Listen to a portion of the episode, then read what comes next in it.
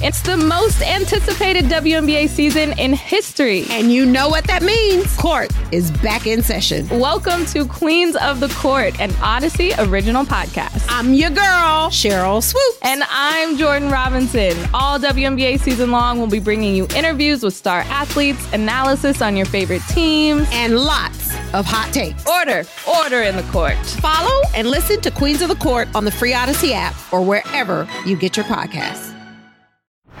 It, it, it's time. Time for Silver and Black today. To the ground game. Touchdown Las Vegas. We're breaking down the latest Raider news from on and off the field and bringing you conversations with newsmakers and record breakers. So hold on, Raider Nation. It's time to get, get it, it on. Here's your host, Scott Gulbransen and Mo Moulton. All right, here we are, uh, and yes, we are. We're we're all a little stunned, Raider Nation. Welcome back to Silver and Black today, the post-game edition. The Raiders lose to Kansas City again in Kansas City, thirty to twenty-nine. Raiders had a chance at the end of the game. It comes up short as Hunter Renfrow and Davante Adams inexplicably run in together, run into one another. Excuse me, it's late night, uh, on the last play, and the game ends there for the Raiders. Welcome back. Joining me tonight, as always, on the post-game show is Murph from Raiders Fan Radio. He is our voice of the fan, and, of course, my regular and all-time best co-host, even though he's making me angry today wearing a Yankee cap, uh, but he is from New York, so you got to let him slide, Mister Mo Moulton. He is a national reporter at Bleacher Report. Also a Raiders columnist at sportsnot dot com. Okay, guys, and Murph, as always, we want to get the raw, unfiltered Murph voice of the fan segment. The Raiders in this one, the first half, I mean, they jet out to the seventeen nothing lead, and this looks good. Defense playing great in that first half. Offense looks okay. And then again, we see sort of the inability to put this whole thing together in four quarters. Tell us your thoughts on this game. How are you feeling right now? Uh, half inebriated, inebriated. I can't even spell it. Or say it. Um, all the way pissed off, way frustrated. Uh, I mean, you know, Scott, I've been through enough counseling and therapy in my life to know that we need to detach emotionally from things that are external. But my gosh, this Raiders thing, what a brutal freaking game. The Raiders couldn't Raider harder than they Raidered tonight. Like, this was absolutely like, and I'm sure, and I, well, I'm not sure. I know for a fact we're going to get into all the details around it, but like emotionally, like this is one of those moments where it's like you're gutted as a fan because going into this game, frankly, I didn't expect us to be in this game at all. I thought after the the mm. uh, the Chiefs hung a forty burger on the on the Bucks in their crib, I thought for sure we were going to get blown out tonight. So to start off uh, seventeen to uh, you know to nothing. And for yeah. the way that we started up, what the Raiders did was they gave us hope. Damn it, don't give us hope. Like, just go get your ass kicked or go dominate, but don't give us hope that there's a chance because we'll buy into it. I, I, I got tears. Well, and and and Mo, I'll tell you, uh, and Murph brings up a good point, which is uh, I I thought, and I predicted the game thirty-one twenty-four, if I recall. We were close in our predictions and with the Chiefs on top, so the Raiders did a little better than we thought from a scoring perspective. Uh, but we saw pretty much the same stuff we've seen over the first five weeks now, right? Which is inconsistency in all a- aspects of the game. One consistent has been Josh Jacobs when he's used. Again, he comes out, looks like he got banged up towards the end of the game. We don't know the extent of his injury as we are uh, doing this show in the post-game period. But um, Darren Waller, six snaps, out with a hamstring injury, not available for this game. The biggest game of the Raiders uh, season thus far could be the biggest game of the Raiders season all season if they're unable to turn it around. Your impressions, Mo, this team, this game, and everything you saw that transpired? The general thing so far through the first five weeks of the season for the Raiders is inability to play a complete game. And I tweeted this at, at when the third quarter, when the unraveling started for the Raiders. Mind you, they were up seventeen zero. Then they were trailing twenty-four twenty at one point, then twenty-four twenty-three. But just the defense, again, playing just a half football. We've seen this all year where the defense is good for one half and it's just deceiving the second and in, in the other half, even the first second half. It reminded me of the Cardinals game when the Raiders went a big twenty to nothing, couldn't hold it. Of course, this is a more, this is a more high-powered offense in the Chiefs uh, squad, but they had a chance to still win that game. And I know a lot of people want to talk about the big decision that Josh McDaniels made, that two-point conversion. I'm sure we're going to get everyone's opinion here, but uh, a lot of people say that decided the game. I will say that, as always, there's just so many factors. That one call didn't decide the game. It was a deciding factor, but there are a lot of things to talk about here as far as why the Raiders lost this one. Yeah, and and and Murph, let me ask you this too, because I think Mo brings up a good point, and and everybody will go to certain aspects of the game and want to blame it, and they'll want to blame it on the defense. There's there's evidence there. Yep. If we're investigating the scene of the crime, evidence on defense, evidence on offense yet again. Offense was not consistent. There was all sorts of things, and we'll get into some of the details soon. There was coaching that was suspect again, and I'm not talking about the two-point conversion. I know that'll be something people focus on in Raider Nation the next few days. But overall, uh, Murph, I want you to check me on this, okay? Okay. But I, I just get the sense over it, just nothing feels right with this team. Like there's just something unsettled. It's with the players. It's with the coaches. It's an early season players only meeting. It's the, the coaching decision tree. It's the it's the kind of malaise that seems to, I think, be sapping this roster of some talent that should be performing better than it is. Well, you know, and I think that's what, again, like the the the dichotomy of this Raider thing is, and like Mo said, like we're not able to put a full game together. You saw earlier in the very beginning, before the game even started, we saw Maxx Crosby hyping up Derek Carr on the sideline, and I thought that was that was awesome. That was great to see, like two leaders of this football team like firing each other up, like one really having the other one's back, especially after all the criticism and everything that's been lobbied out there.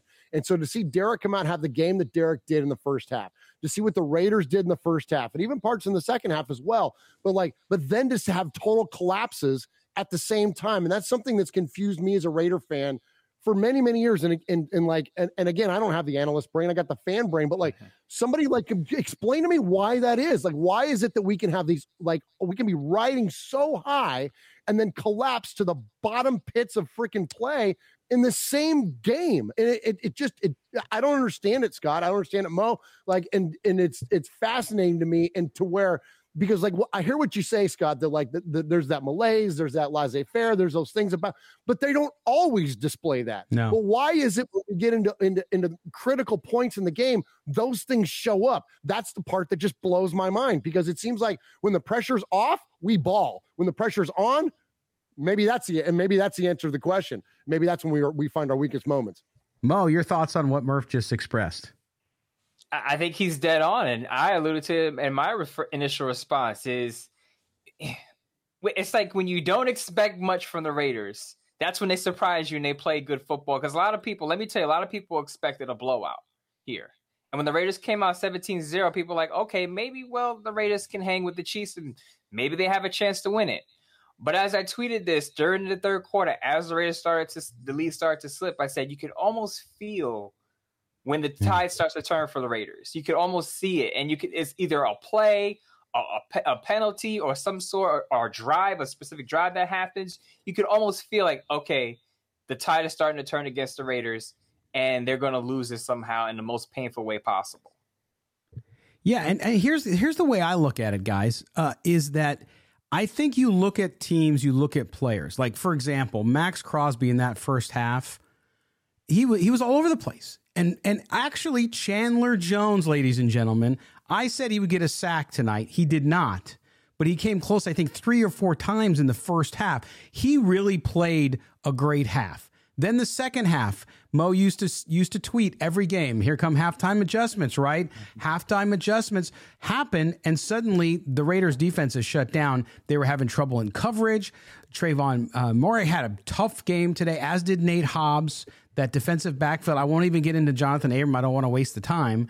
So you look at this, and I think I think for me, and I'll just be bold and say it, and I don't want to discourage Raider fans because I still think there's opportunities. You're almost a third of the season in, and, and you're one and four, right? But that doesn't mean all hope is lost. It's very difficult, and there's still good things that could happen. But I will tell you this, good teams and and great players who are going to win, they win big games and they perform in those games. The Raiders perform in spots. To me, it just goes to show you that perhaps the Raiders have invested in players that are not the final answer, and this roster's a little bit further away than what we thought it was. I'll let Mark take the floor on that one. I'll, I'll go on. Well, you know, but, but here's the here's the scary thing though, is that like so, but I don't know if that's entirely the case though, Scott, because okay, I would say this fine. that like because they do perform at times, because they do show up at times. We finally saw a milk, uh, no card Chandler. Chandler. Listen to me, Chandler. Yes, no card. Chandler Jones. Show up on the football field. We finally saw freaking. I mean, not finally, but like, I'm I'm all over the place, guys. Sorry, I'm an emotional wreck tonight. That's okay. Uh, we we saw Maxx Crosby have an impact. We saw the, the secondary have an impact. We we saw, and I know they had lapses, but to keep the way, like you you mentioned Jon Abram, but the way that Patrick Graham used Jon Abram in the first half, I thought was amazing. In the way that we put pressure yeah. on Patrick Mahomes, we made him uncomfortable. Where did that go in the second half? And so it's like I look at like the Raiders. In previous versions, I used to say this term all the time. The Raiders ran out of talent because I felt mm. like we could only play, keep up so long with teams before we just didn't have the talent to keep up. I don't know if we don't have the talent to keep up though now, Scott. It seems okay. like we can make those plays. We just don't make them throughout the consistent or throughout the entirety of a, of a football game, if that makes any kind of sense. No, it does make sense, and, and I'm glad you you you have that argument there, because I'll ask Mo now. So if you if you assume Murph's making a good point there, and it's right, let's say they have talent to take them past where they were last year, which was a barely an, an A F C wildcard team, right? That was the assumption because they doled out a ton of cash to bring in and supplement. Okay, so if we're there, Mo, then what could be the problem? Why are these players and this team not able to execute? Is it coaching? Is I mean, I know a lot of people are in the chat right now saying fire, fire, fire, fire, but we've heard and we've seen issues with Josh McDaniels already. Is this a coaching issue? Is there just a lack of connection between what the plan may be and these guys going out and executing it? Being that I'm not in the sideline of the locker room, I really can't say if it's co- more coaching or player execution. But I yeah, will but what say, do you what do you think though? What do you? I mean, honestly, what does your gut tell you? To me, it's execution, because there was a stretch where Davante Adams wasn't getting the football. Now, now, no, he had some big plays. Don't get me wrong, a couple of touchdowns and some long and some long uh, receptions. But there was a stretch of time where he nor Renfrow had a target or a reception, I believe, uh, between the end of the second half and the third quarter. So, to me, it's a matter of getting the ball to your playmakers. And I'm in New York, so I understand getting the ball to your playmakers playmakers because I watch Brian Daboll get the ball to Saquon Barkley. And basically, that's all the Giants have is Saquon Barkley. But you know what? They make sure he touches the ball often and frequently. And yeah. to me, there are stretches where the Raiders just don't get the ball to their best players, who is Davante Adams. Now, again, he had some big plays, but to me, when your offense is stagnant, when it's stalling, Go. That's when you. That's when you go to Davante Adams, because that's right. what you brought him in for. So that part to me is goes to either play calling, or is Derek Carr just not seeing the field completely, not seeing his best player. That's an issue. But to Murph's point, he is right. It's not like the Raiders don't have the talent to win these games, because we see it for thirty minutes, we see it for thirty-five minutes. It's the other twenty yes. to fifty. It's, it's the other fifteen to twenty minutes that they have these lapses. And when you play against good teams, you have to play sixty minutes. I'm going to sound like a broken record, but when you play the Chiefs, when you play the Chargers, when you play playoff teams, you have to play full games. You can't play a good half and expect that half to take throughout sixty minutes. No, you have to play it throughout. Get the, as I said, get the ball to your playmakers and finish the game. But the Raiders haven't done that well this year. Well, and, and again, they were literally, literally tonight hamstrung, because their only active tight end with experience that is a difference maker, Darren Waller, had six offensive snaps, Murph. And and and the concern that that I know Mo expressed, and I did as well, uh, once he kind of uh, educated me and got me on board when we were talking about the run-up to giving Waller all the money the Raiders did, was that, again, your greatest ability is your availability. Darren Waller, okay, over the last ten games has been available for four, and he's not been effective in those four. So that hurt the Raiders tonight, too, because when they were shutting down Adams or Renfrow, and Hollins had some drops tonight, unfortunately, um, they they didn't have that other go-to guy. That's why they paid him the big bucks. How much, in your mind, did it hurt not having Waller tonight?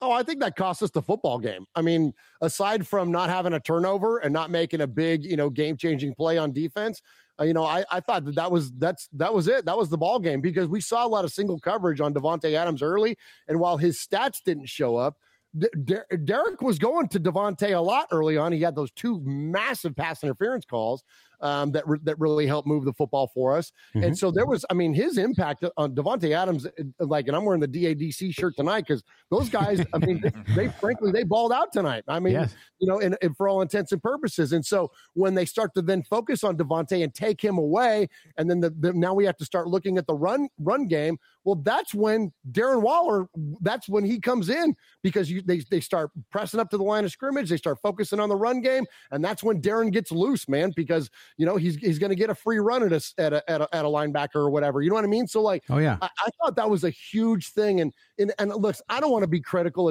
Look, I Darren Waller is an amazing human being, and I'm a, I'm a huge fan of his, and I'm so entirely thankful that he's on this football team. But like you said, your best ability uh, ability is availability. It's what cost Trayvon and his job with this football team. Yes. And like for a guy that we just paid all that money to not have him on the field, like that kind of hurts feelings, Darren. Like I know you have a bad hammy and, and the, the hammy showed up when the hammy showed up, but I also know you've been, you know, balling out at tight end you and doing all this stuff in the off season. And all of a sudden the season starts and you're, you're not there. Like, come on, man. Like that, that, that, that kind of sucks. Again, I want to take a shot at the guy and, and it's not meant as a veiled shot even, but like, yeah. Let's let's go, man. Like, let's get it healthy and let's get you back on the field because I think he's that big of a difference maker. I mean, obviously, Travis Kelce tonight with four freaking touchdowns um, proves that he's, you know, uh, or I used to say arguably, but it's after a night like tonight, it's hard to even say arguably he's the best tight end in football. But Darren's right there. But you can't show that, Darren, if you're not playing. No, here's my I, thing really quick, Scott, yeah, to, go, to Murph's go. point. I, I wonder if Darren Waller could at least been out there as a decoy because if he's at least out there as a decoy, I think the Chiefs would have to at least pay attention to him. It could have opened up the field for other players. I don't know how injured he is. I don't know how bad the hammy is. So I don't want to judge him on that. But if he's at least on the field, you have to account for him. And I, and I think, as Murph said, that, that may have hurt the Raiders when Davante Adams was being double covered downfield. And I get it. Look, we don't know the extent of it. And I'm not saying I'm not saying he's not injured. I think when Darren right. Waller has been injured, he's been injured. But it doesn't change the fact that he wasn't available in the biggest game of the year thus far.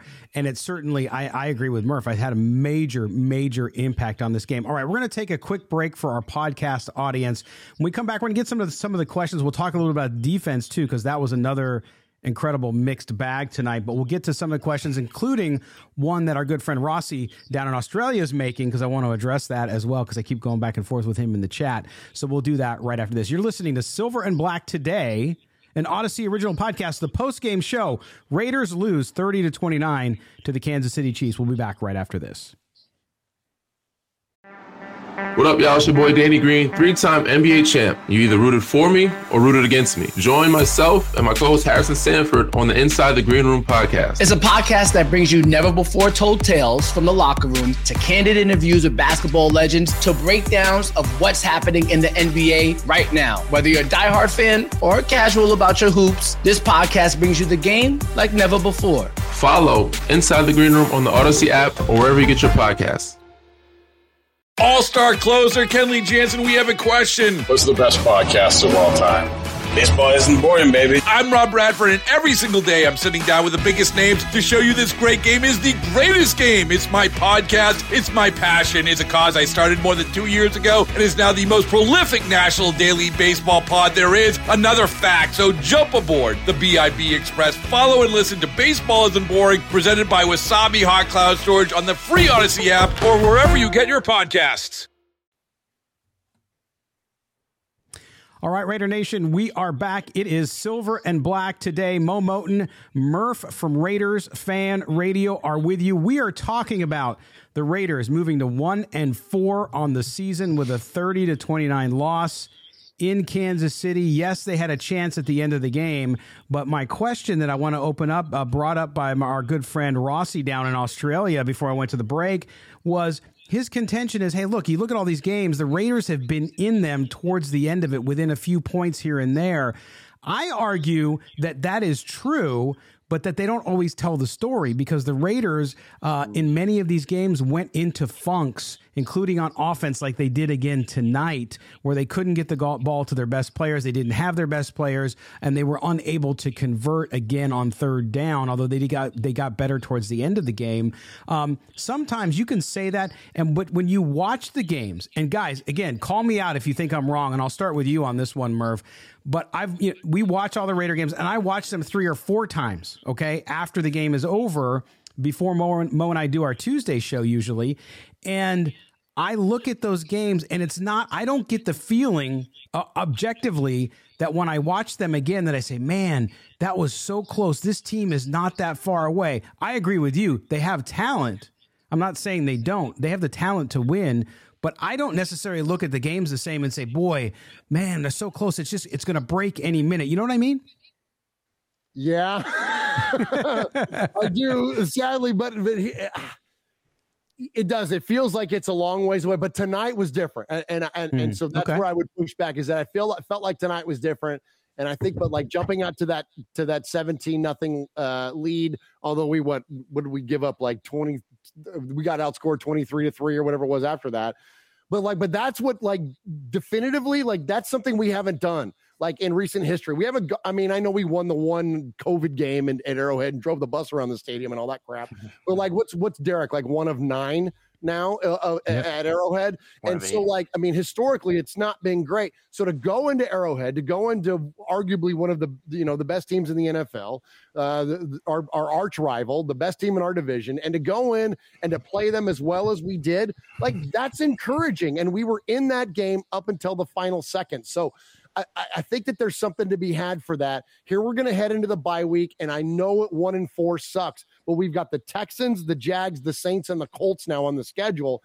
I think there's entirely a world where the Raiders go on a four-game run now, and we're five and four, and all of a sudden the narrative is changed. Like, because these are not good football teams that we're getting ready to go play. Um, neither were the Denver Broncos. So I thought I here's what I thought going into this. I thought the Broncos sucked. And so that was a little bit of a freaking like this whole Russ thing and all that is so overhyped and whatever. I thought, okay, we kind of got away with one there. We're going to go into the Chiefs and we're going to get a forty burger laid on us and we're going to lose by thirty.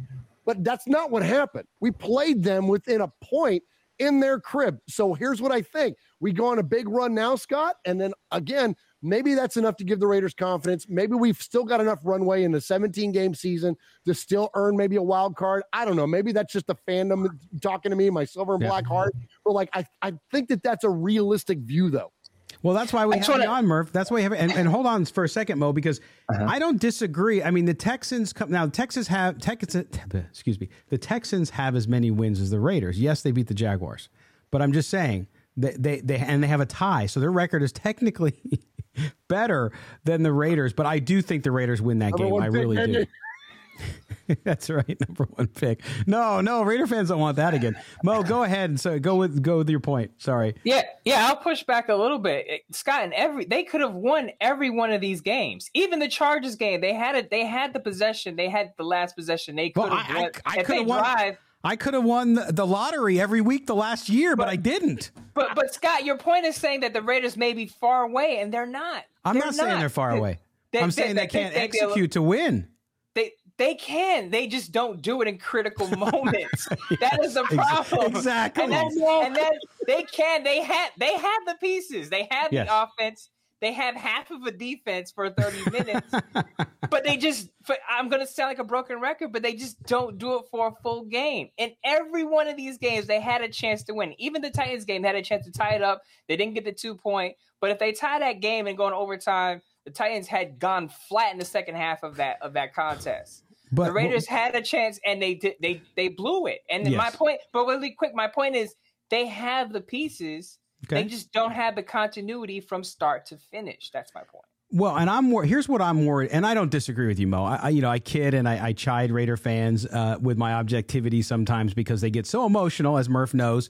But at the same time, I, I don't, I don't disagree with anything you guys are saying. I guess for me, in the objective point of view, it's just incredibly disappointing that they're unable to finish, that they're unable to put to f- four oh. quarters together, and then you see at the end of the game. it, you know, this locker room I'm concerned about, because Davante Adams going off the field tonight basically shoves a camera person just doing their job out of the way, knocks him to the ground. If you've seen the video, you guys might not have seen it yet, but that's not good. I mean, this is, look, he's a competitor. He's one of the best in the league. The guy is amazing. But when you start to see that kind of stuff, that's not how a team, to me, that's just a little bit away and they're losing tough games is frustrating. I get it. I totally get it. But I don't see a team that's pretty close doing things like that. But that's this Raider life. Like, that's what happens to us. Like, like we, we have these amazing moments. And then like, yeah. And then, uh, you know, Davante and Renfrow go all Lewis Murphy and Johnny Lee Higgins and run into each other on the final play of the ball game. Like that's, yeah. But that's what this Raider thing is. And look, Davante may have been a Raider fan, but he hadn't been a Raider. He'd been a Packer, and he's not running into Jordy Nelson. But guess what? You know, when you're a Raider, that's the kind of stuff that happens, unfortunately. Here's what I think, though, that is that like, you know, I, I, I'm going to, I don't even think, like, I know this. That I, I'm going to trust this.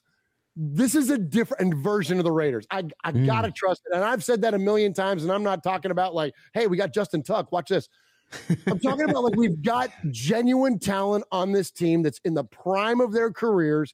We've we've established the core of this team. We barely had a preseason. They were, uh, if, looks, and this was a, basically a Chiefs home broadcast. Thanks, Joe Buck. But bas- but for, but there was a few things that were that were uh, you know sprinkled in there that were realistic, and one of those things was that the Raiders didn't have a preseason. The N F L basically doesn't have a preseason at all. You're mm-hmm. installing a brand new offense. You're installing a brand new defense. You've got an entirely brand new from top to bottom, but you've got this core group of players now, and it's just going to take a little bit of time. And so while we all would have liked for the Raiders to have won these games early on, surprisingly, like, and, and I'm famous for early on in the season, especially on a one and four season, saying, thank you, Raiders, for relieving me of the burden of expectation for the rest of the year. I'll just go back to enjoying my chicken wings on Sunday and not yeah. worrying about what the outcome of the game is. But I really do think that there's a freaking, again, there's a world where this team is five and four in a handful of, or in, in a month. And we're, our conversation is completely different. Now, if we mm. dump one to the Texans, if we dump one to the Jaguars, if we something like that happens, then I'm then I'm out. Then I'm tapped out, like not in, in a way that I'm not going to I'm going to never stop being a fan. But again, I'm not going to like worry about like, oh, we're going to, you know, we're going to be in the mix in some sort of sense or whatever. Nah, it's all right. I'm just going to enjoy the game, enjoy my family. so, I, so, so I'm going to ask you, Mo, then what, what for, and, and, and, and Murph brought it up, which is relieving him of these lofty expectations, right? So to me, even Mark Davis said, look, we made, we were a playoff team last year. We need to make the playoffs this year and win, right? So now you're sitting at one and And four. The, all you hear all the statistics, and I know I'm usually the harbinger of death, bringing the statistics to the show. I'm not going to do it this time. It's not. It's a. It's a far. It's a big uphill battle, right, Mo? But at the same time, to, to Murph's point, this team could very easily go on a four-win run, but fans are not going to see it that way. They're blowing up the chat. There's fire everybody, tear down Allegiant, build it again. I mean, there, you know, it, it's going to be a tough week because it's a bye week too, which makes it terrible. Losing into a bye week for fans, I get it. It's miserable. Uh, but looking at expectations, Mo, what what is a fair expectation of this team, at, knowing how they've played, to your point, at one and four going the rest of the season? There, I'm going to start off by saying, again, there are no moral victories. Zero. You either win win the game or you lose the game. Right? Mm-hmm. But I'm still not moving off my ten and seven prediction for the points that Murph made. I'm going to read something to you just really quick. The Raiders' schedule after the bye week: Texans, Saints, Jaguars, Colts, Broncos, Seahawks. Mm. When you look at those, when you listen to those teams, are there any teams that you think, man, the Raiders can't beat them? The Raiders have a better offense than all of those teams, including the great Geno Smith and his Seahawks. The Raiders have a better offense than all of those teams.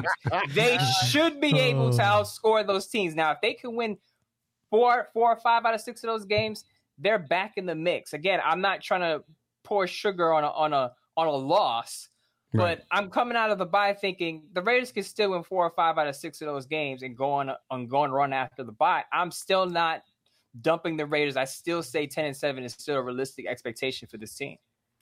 Yeah, you've you've stayed with that prediction. Uh, I think I had them winning eleven. I don't see them winning eleven, but I yeah, I could get on board.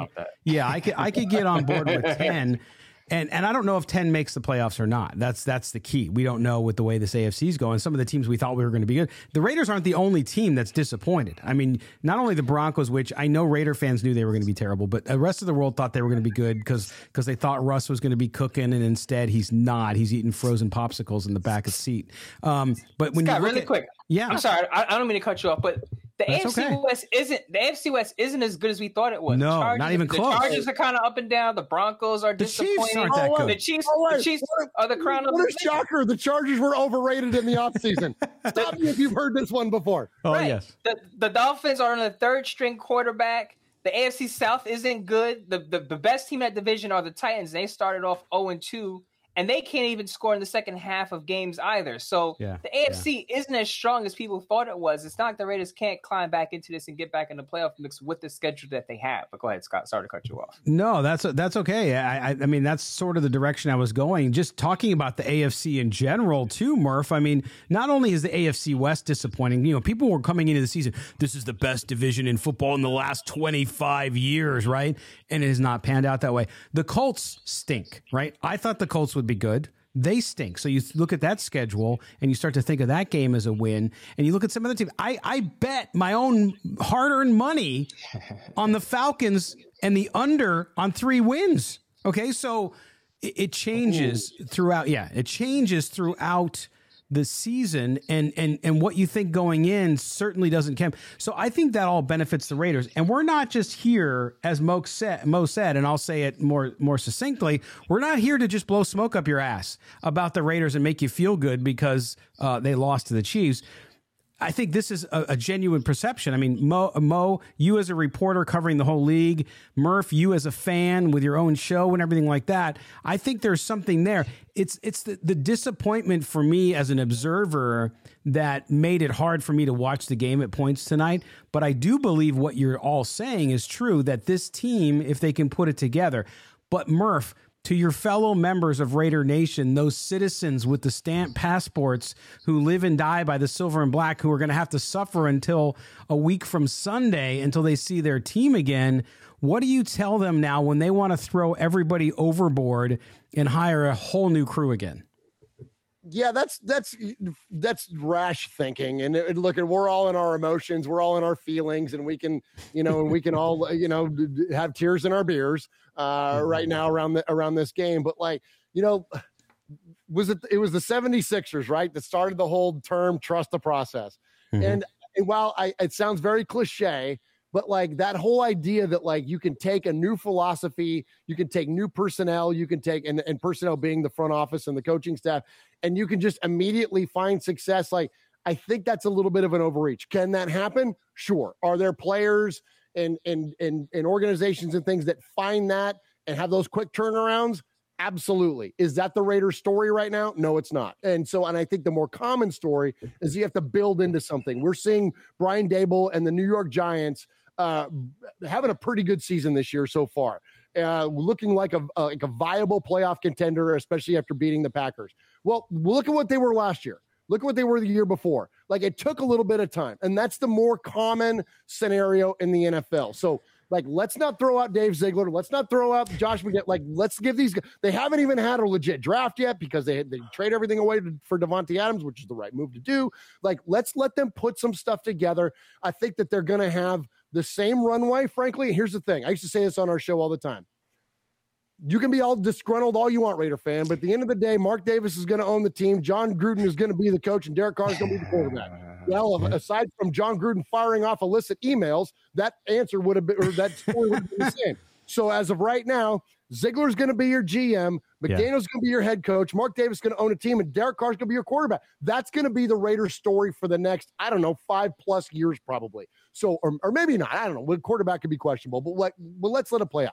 Point being, though, is that like this is a thing that's going to build and have runway to it. The answer may not be this year, and although we want the answer to be this year, we want to see the turnaround like we saw the Bengals turned around last year. That's the less common scenario. So we got to let this thing play out. It's going to be at a minimum. We're going to see this thing be a, a th- if we suck for three years, yeah, then we can start firing everybody. I, I, I doubt that's what's going to happen. Murph, uh, well said. Now, listen, before we let you go, my friend, again, if you haven't followed Murph already uh, on Twitter, and also uh, checked out Raiders Fan Radio on YouTube, you're missing out. You got to go subscribe, hit the notifications bell. But also, again, we like to do it every time you're on. Tell them about the One Nation Foundation and the great work you guys are doing there. Ah, thank you very much, Scott. So we appreciate that. And yeah, we uh, once we figured out we could make money with our show, we started our own nonprofit and decided we were going to give all that money away to Raiders-related charities. And uh, so this year we're going to uh, going to attend the Biletnikoff Foundation uh, annual dinner and look forward to to handing them a big old fat check on behalf of Raider Nation. And so you can check out One Nation Foundation at one nation foundation dot net, uh, and anything that you donate there, or any of our merch that you buy. If you want to buy one of these D A D C shirts, go to raiders fan radio dot com slash gear. Any of the money that we raise, we give it all away. And uh, and if you can't uh, uh, contribute monetarily, uh, we just invite you to give us a like, give us a thumbs up, give us a sub- subscribe, uh, all that good stuff. And we appreciate you, Raider Nation. We love you guys so very, very much. And, and I love both of you guys for for giving us this platform for our dopey little show to, you know, come on here and, and talk about the Raiders. Can I just say one last thing? Yes, one please, please, please, please. Raiders, we will never apologize. Raider Nation, we will never apologize for getting a call, okay? We've been getting screwed oh, yeah. for fifty-some-odd years, okay? The tuck rule, the immaculate deception, the index card, the Rob Lytle fumble. I could Derek Carr sliding in bounds. I could go on and on. We're never going to apologize for getting a call. So when you put your full body weight on our quarterback and we get the call, meh, okay, we're good, because one time yeah. that cost Super Bowl Tony Saragusa. Rest in peace. yeah, and, and again, I, I was some some Raider fans were arguing with me. It was just a bad call. I'm not saying it was wasn't called correctly. I was just saying it was a bad call. And so you could you can say both things, and you just did, right? You said, "Hey, I'm not going to apologize for it," nor should the Raiders. Uh, but it seemed to get the Chiefs fired up, and the things seemed to change oh, after that. So that's a whole different baby story. Baby Chiefs fans, they were oh. just doing away, weren't they? But but beautiful. Before you, you know, you call your show dopey. Your show is awesome, and you, folks, if you go mm-hmm. listen to the show, you can call in and leave voicemail. They play voicemail. You can do chat. You can do super chat there with all the money going to the charity, and it's so much fun jumping in, uh, which I do from time to time too. So we appreciate it, Murph. As always, my friend, have a great week, and we'll be watching the show, and we'll talk to you next in two weeks, actually. Uh, we're a week and a half when uh, when the Raiders are playing the Texans. Awesome. Thank you, guys. Appreciate you. Love you, Raider Nation. All appreciate right. you, Murph. There you go. There's Murph, and uh, we appreciate everything he does uh, for the show here. Uh, we're going to toss it to a quick break, Mo. When we come back, we'll finish out the show, go over some of the other things, including some of the stats, and talk about uh, a little bit more detail, and then we'll be back, uh, of course, on Thursday for our regular show, and our Wednesday mailbag we're now going to do on Friday uh, because of the bye. We're going to extend it because you're not going to have any football next weekend, so we want to give you some content going into the weekend. We're going to step aside for our podcast listeners when we come back here on Sport, or excuse me, Silver and Black Today, an Odyssey original sports podcast. We will run through the rest of the game and give you our thoughts as we head out after this Monday night football loss. The Raiders lose to the Chiefs thirty twenty-nine. Don't go anywhere.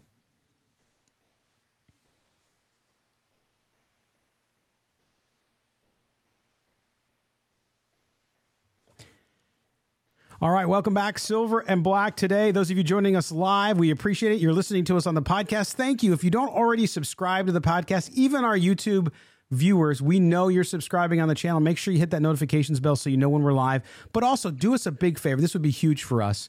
Uh, it really helps us. We're we're in third place. Yes, we are third in the nation amongst the Odyssey Sports Original Podcast in the N F L, behind the Eagles and Cowboys podcast. And I know Raiders and uh, fans do not want to lose to Eagles and Cowboys. So even if you listen or watch us on YouTube ninety-nine point nine percent of the time, go subscribe to the podcast wherever you get podcasts on your mobile device. Do that for us. That'll help us out significantly, and we certainly appreciate that as well. Bringing back in my partner, uh, Mister Mo Moten. He is a national uh, N F L writer for Bleacher Report, also Sports Knot. He is the Raiders columnist and my good friend, and uh, you can follow him on Twitter at Mo Moten, M O E M O T O N, and I am at L V Gully. Mo, let's talk about the penalty, because, you know, Murph said it at the end of the last segment as he was saying goodbye about, hey, never apologize. And I and I didn't assert that, that Raider fans should apologize for it. I just thought it was a crappy call, just like I thought the call against Uh, Tom Brady on Sunday was a crappy call. And so if it's a crappy call, if it's for the Raiders or against the Raiders, I'm going to say it's a crappy call. Um, but but at the same time, that seemed to have an impact on that Arrowhead crowd, clearly. And it seemed to t- help change momentum along with the field goal at the end of the first half for the Chiefs. Yeah, well, I'm not going to give credit to the penalty for the Chiefs coming back on the Raiders because part of that Raiders defense and penalties of their own. But I, what I will say is this about bad calls, right? And I said this on Twitter. Raiders fans shouldn't shed any tears for bad calls against the opposing team because we all know what Raiders fans had to sit through. Murph just rattled off a bunch of bad calls that the Raiders fans had to had to uh, bemoan over the years. But what I will say is that referees are human. What they're prone to do is if they feel that they made a bad call, if they second guess a bad call that they, that they made against another team in favor of the Raiders, expect a makeup call later in the game. Yes, and I'm not saying, and I'm not saying that happened in this game. I think it did, but when you have a bad call go against you, the pendulum is going to swing back the other way. So, to me, as a person watching the game, as a as a writer, as a as an objective writer, I want to see an offic- a good officiated game, and exactly. I would say this game wasn't officiated well. Nope. Because once you have a bad officiated game, you're going to start to see makeup calls. Oh, since we made a bad call here, we have to make up for it here, and I don't want to see that. And that's why people say, "Well, so what? They made a bad call against the Chiefs, and the Raiders benefited from it." I said, "Well, pause for a minute because now you're probably going to get a makeup call later in the game that could swing the the momentum here." And again, we saw a lot of Raider penalties late, a lot of it on their. on their on their behalf, but some of it, you know, kind of ticky-tack, subjective. You could call it, you could not call it. Maybe Maxx Crosby could have could have uh, drawn a penalty in the end zone there when Travis Kelce scored one of his touchdowns. Maybe, but I just want to see a good officiated game throughout on both sides because yes. I don't want to hear about makeup calls later in the game, and I think I think we got that today. Yeah, and and, and I, that's what I want to touch. I mean, that was the first thing I wanted to touch on, and I agree. I mean, I, I think... the N F L officiating overall, they have a problem. They've had it for several yeah. years, and they don't address it. Some of it's the competition committee. You heard Troy Aikman talk about it on the broadcast. I think some of it is that. They need to address, hey, what is a roughing the passer? Why not be able to review and say, you know what? This guy jumped on him. This guy did not jump on. Whatever it is, you can see there what happened and have, have an opportunity to correct the call and see if there was truly intent there because it is a game of football with grown-ass men falling on one another. Okay, mm-hmm. so you you even the quarterback, I think there's too much, even Troy Aikman, who was an oft-injured quarterback towards the end of his career who got really banged up, said they're doing too much to protect the quarterback. So that's one thing that has to be addressed. Let's let's hit some on other topics, too, uh, outside of officiating, which gets old for me. Um, but let's talk about Derek Carr's performance. Derek Carr statistically had another good performance. If you look at what he did, he did some great things in the game. He was nineteen of thirty, two hundred forty-one yards, two touchdown passes, no interceptions. The fumble, of course, didn't exist because it was called a penalty, roughing the passer. But when you look at his performance, I called it out on Twitter during the game, is I continue to see him underthrow balls. Some people, oh, he's underthrown him his whole career. Okay, I'm not going to get into that argument, but I will tell you that I have thought throughout this season that that has been the case. Even on the touchdown to start the game, the sixty-eight-yarder to Davante Adams, fifty-eight-yarder, excuse me, uh, it was underthrown, and we saw it towards the end of the game. He had some nice balls that were thrown uh, on target and and where they should be, and others that aren't. Um, is this just part of this all just not clicking yet? I don't think it's all a part of it not clicking yet. As you I mean, some people have pointed out on Twitter, Derek Carr is, throughout his career, he's underthrown some mm. some passes. I mean, going back to Henry Ruggs, hate to bring him up because of his situation, but even with Henry Ruggs, and I understand he's a speedy wide receiver, but this isn't new for Derek Carr. Um, he's known for underthrowing pla- passes, and sometimes uh, there's a penalty call, and he, you know, you don't really talk about it because you get the yardage anyway. But this, to me, this isn't like. Derek Carr didn't just start throw, underthrowing passes this year. I, I've seen this for years from him, and a lot of people have griped about it. But uh, to me, that wasn't a big part of this. What, what worries me about this team, and it's not Derek Carr after today's game, what worries me about this team is that, and I hate to hijack the topic situation discussion, but it's okay, Josh buddy. McDaniels Josh McDaniels comes from the New England Patriots, who are known for what? Paying attention to detail. Yes. What did the Raiders focus on during the offseason? Not committing penalties. What happened today? Mm. Raiders had eleven penalties for ninety-nine yards. And we what, what did we talk about with Murph before he left? Raiders not good situationally in, cru- in crucial moments that seem to fold. This yes. is uncharacteristic of a Patriots-like culture. So my thing is, if you're getting Josh McDaniels and Dave Ziegler, who come from New England, I know it's the, it's not the Patriot win in Las Vegas, but if they're known for details and clean football and you're not getting that in these games, to me, that is the focus of the issue. That's something they need to focus on during mm. the bye week if they want to start rattling off some wins, which they will need to do if they're going to make it into the playoff mix. But that has to be addressed definitely. Well, and, and you bring up a good point there, which is, and, and, and maybe maybe it's it's incorrect to to call it coaching per se, but that's what I was trying to bring up earlier, which is, and, and you said that Patriot culture. Now, that is true. And, and, and the problem is Josh McDaniels is not Bill Belichick. Okay. Mm-hmm. So he's taking a culture from somewhere else, taking what he wants from it. We don't know how much of it is and how much of it isn't, and instilling it or trying to install it with the Raiders. And clearly there's been misses and it's not resonating because, to your point, the hallmarks of that Patriot offense, just focusing on the offense in New England, was not a lot of penalties, not a lot of self-inflicted wounds, not a lot of turnovers, all the stuff that we were talking about during the offseason, and they did well in the preseason on it. But now, even with a couple of the questionable calls, because I'll get we'll get comments on YouTube that, oh, this call, this call. Even with those questionable calls, Mo, there were a lot of unforced errors.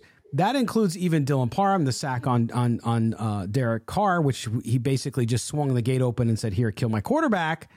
So you're seeing a lot of these unforced errors, and I think mental errors that point to what Derek Carr said two weeks about and called out, not people by name, about people not focusing in practice and some guys not taking it seriously. Um, this continues to be an image. I don't think they get over the hump until that changes. You're absolutely right. And, you know, I'm in, again, I'm in New York, so I watch a lot of Giants games. I cover the league, and so I've watched a lot of Cowboys games because they're on T V a lot. And I'm watching two teams. Uh, as far as the Giants are concerned, the Giants have a fourth of the Raiders' offensive talent, but yet they play clean football. They don't turn the ball over, and guess what? They're four and one. They win games. Uh, the Cowboys lose their starting quarterback in Dak Prescott. Cooper Rush is out there. He's undefeated as a starter. What do the Cowboys – how are the Cowboys playing football right now? Mm. Clean football, less penalties. They don't have self, too many self-inflicted wounds. Why is it that a new coaching staff can come to the Giants, the Cowboys can go to a backup quarterback and play clean football, the Raiders have all of this talent, they get this head coach who's supposed to be detail-oriented, and they can't play clean football? And to me, it just comes down, it comes down to execution. I don't know. The coaches can coach until their faces turn blue, but the play, it has to translate to the players on the football field. Yeah, and that that's where that's where I get concerned with what happened with Adams walking off the field tonight, because, listen, I don't think he'll be a problem. I think he's a vet. I think his personality doesn't lend to that. We never heard any reports of that in Green Bay, even though he had frustrations there.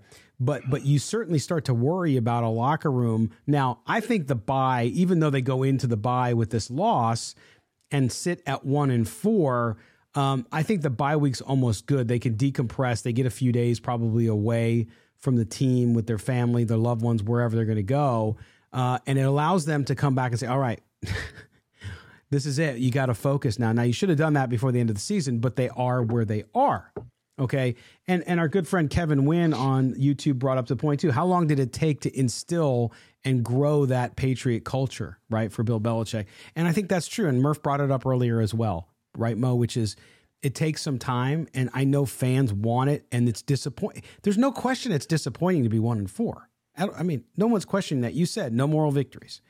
At the same time, um, you have to give it. Now, if this team ends up two and fifteen, okay, then then there's a little more panic setting in. I don't think they will, like you.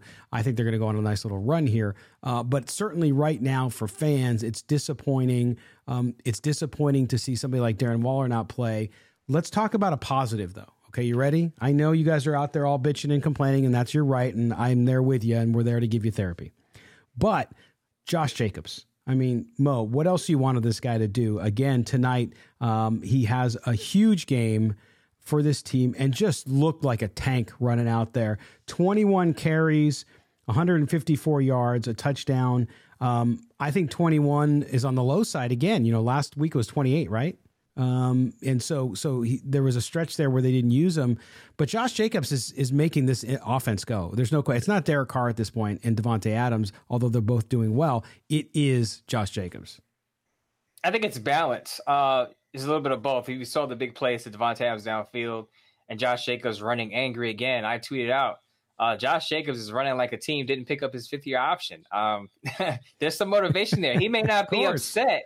He may not be upset about the Raiders not picking up his option. I think uh, there was a you know discussion about him on the broadcast saying that, not him saying, but him telling a reporter that, and he wasn't upset, but it was extra motivation.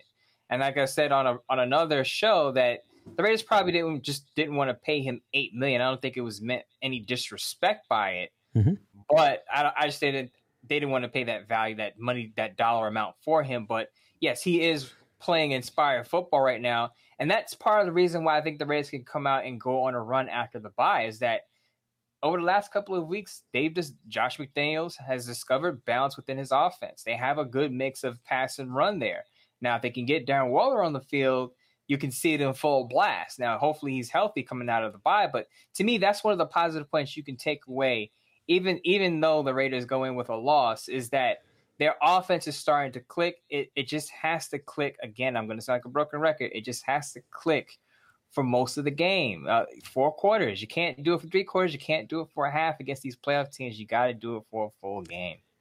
You do, and and, and I think that that you know that's key. Um, and I think uh oh, that's some noise going on in the background. Um, I, I think that that's that's key, and and and it's hard for the I think folks to to understand that. Sometimes it does take time, and I get people have strong opinions, and I'm not here to tell you you're wrong.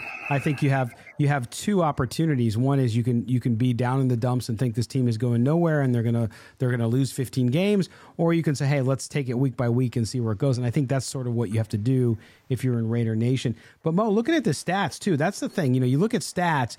If let's say you've slept through this game, something happened and you missed it. You look at the Raiders, right? Total net yards, three seventy-eight to the Chiefs, three sixty-eight. Average gain on offense, to your to your argument about this offense starting to get balanced and starting to get moving, six point eight yards uh, a play compared to five point three for the Chiefs. Uh, one fifty-five yards rushing, obviously, two twenty-three in passing. The penalties obviously killed them on that.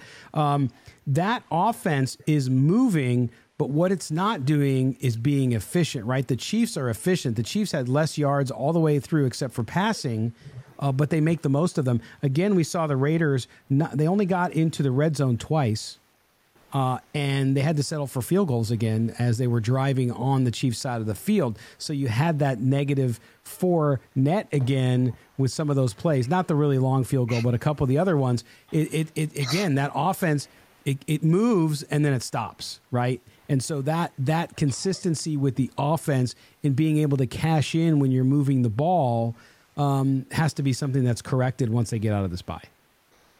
Definitely, you got to have sustained drives on offense in both halves of the game. I believe the Raiders only scored, what was it, nine points in the second half.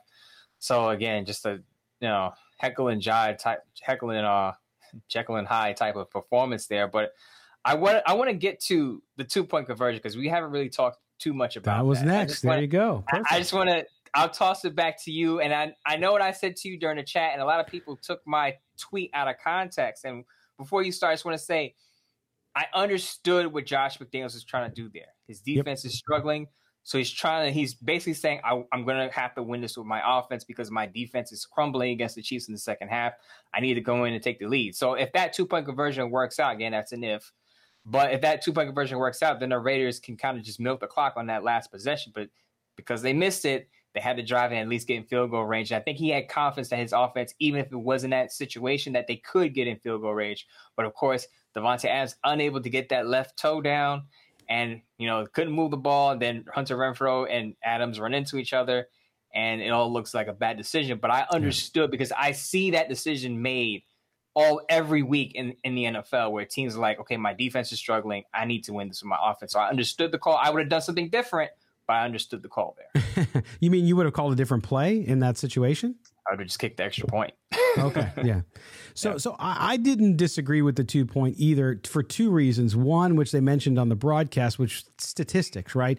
Playing your odds. Let's go to Vegas and let's say, mm-hmm. if I tell you, hey, if you bet on red on the roulette wheel, just for sake of argument, you have a thirty percent chance of winning your money back plus plus the winning.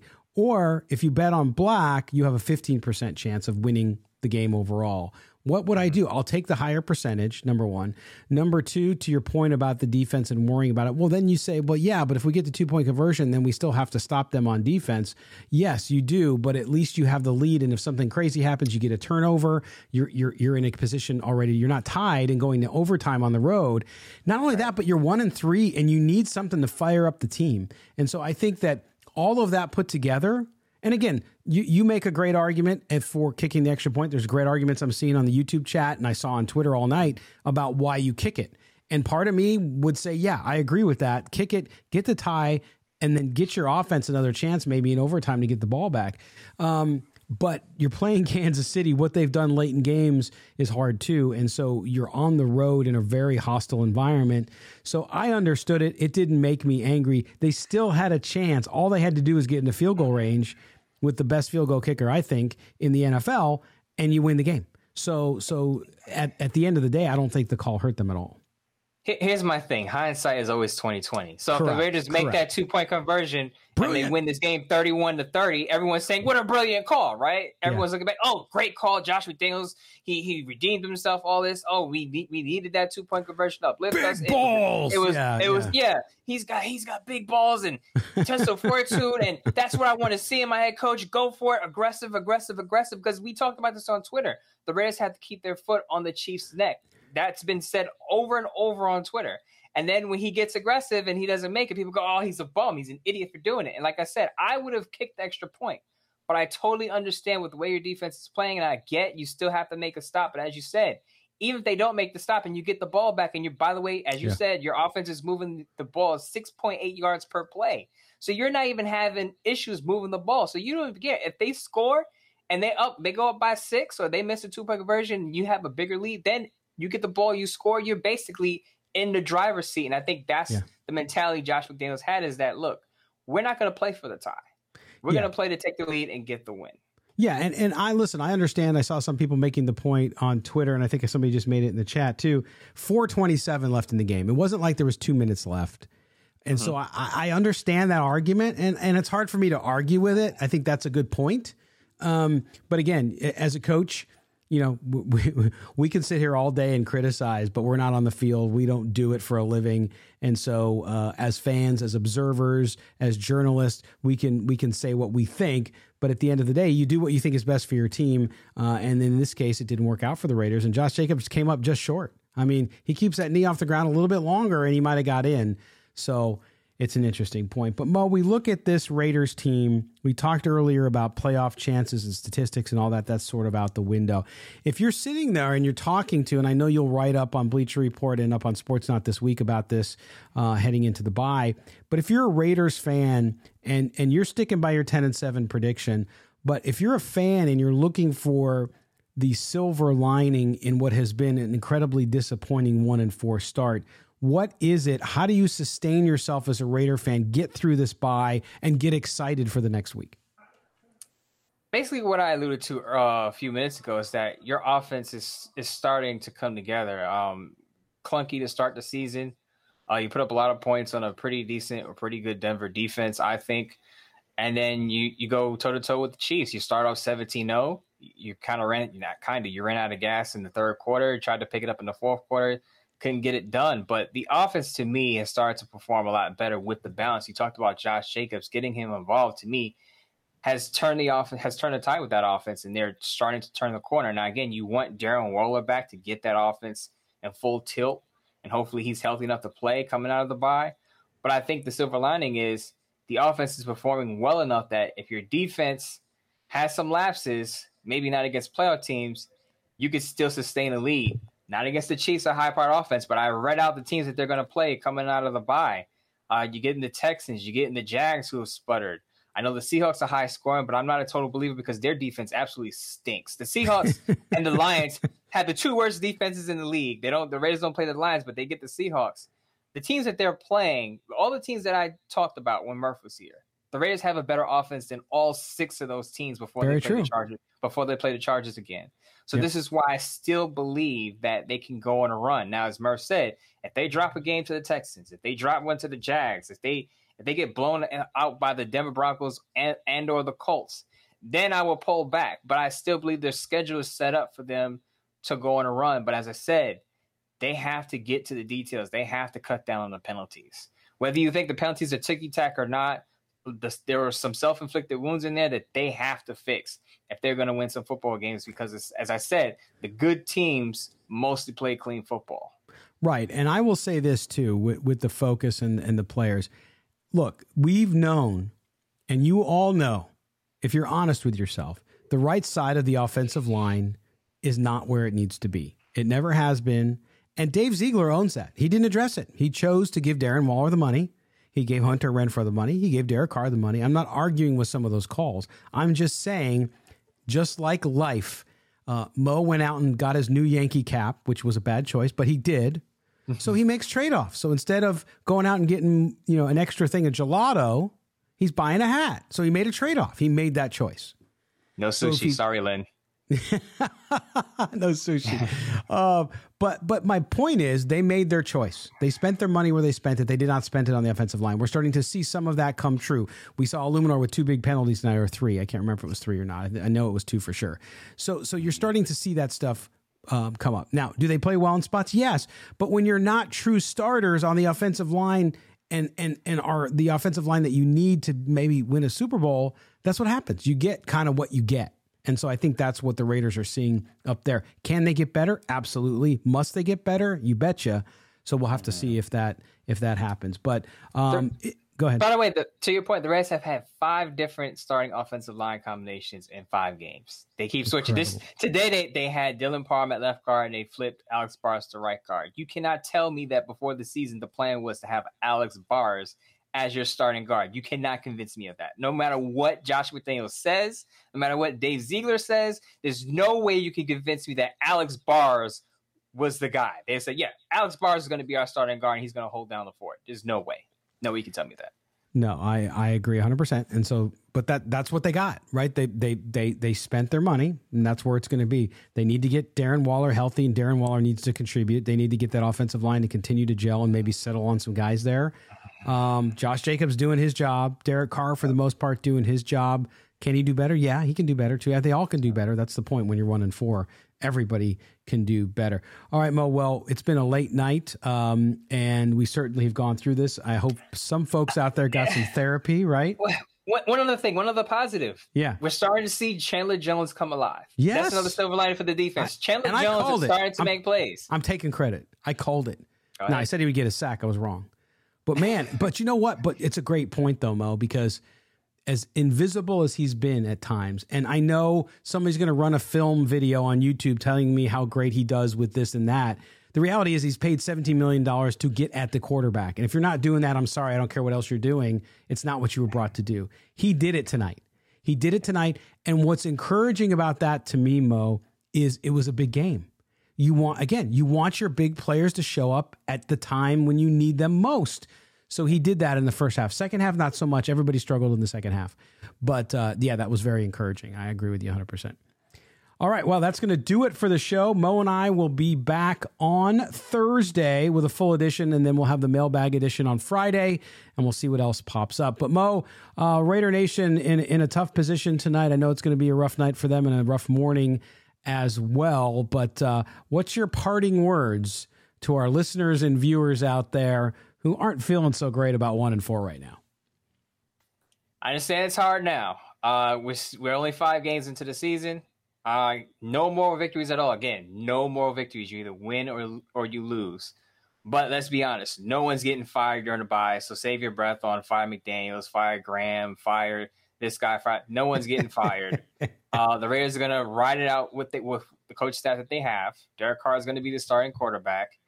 And they're going to try to fix what they have because, as I as we discussed, they can do it. They just need to sustain it for a full game. Now, if they could do that, they'll turn the tide, and that, that one and four will turn into a winning record. Now, they have a schedule. I don't want to call it easy because there are no cupcake walks in the N F L. Right. But their schedule is set up so, to the point where they can they can go on a run. They can go on a five, four or five game run. It's there for them. But they have to execute it on the field, and we'll see if they can do it. I think they have the tools. I think they have the players and the, and the personnel to do it. We'll see if I'm right. I'm still sticking to my ten and seven prediction. Take a deep breath. I know it's tough tonight, but take a deep breath. Think about it and come back after the bye, during the bye, and we'll go through it during the show, of course. Check in with us. You'll get your breath of fresh air. You There's will. still hope. There's still optimism. You will. And now on Thursday, I'm wearing my Padres hat. When they'll be up two and oh on the Dodgers. Woo! All right, sorry. I, I know there's a lot of Dodger happen. fans watching. We've got a lot of fans in L A. It's okay. It's all right. It's tough. They own the Padres. They own the Padres. fourteen They're fifteen and four against the Padres over the course of the year, but that's okay. Don't tell me the odds. Uh, all right, Mo. I will talk to you on Thursday, my friend. All right. Appreciate it, Scott. All right. Uh, thank you guys all for being with us. Again, do us a favor. If you're watching us on YouTube, hit subscribe, hit notifications. You got to hit both of them. We appreciate you. We'll see you next time. Uh, also, the podcast. Please do us the greatest favor of subscribing and turning on auto download for the Silver and Black Today, wherever you get your podcast. Doesn't matter if you're on Apple, Android, your computer, and you listen to Apple iTunes, Apple Podcasts there. If you're a Spotify listener, Stitcher, whatever you're listening to, subscribe to us. We would appreciate that as always. For Mo Moten, I am Scott Gulbransen. This has been the post-game edition. Raiders, thirty to twenty-nine losers to the Chiefs. I'm Scott Gulbransen. We will talk to you all on Thursday. Take care, buddy.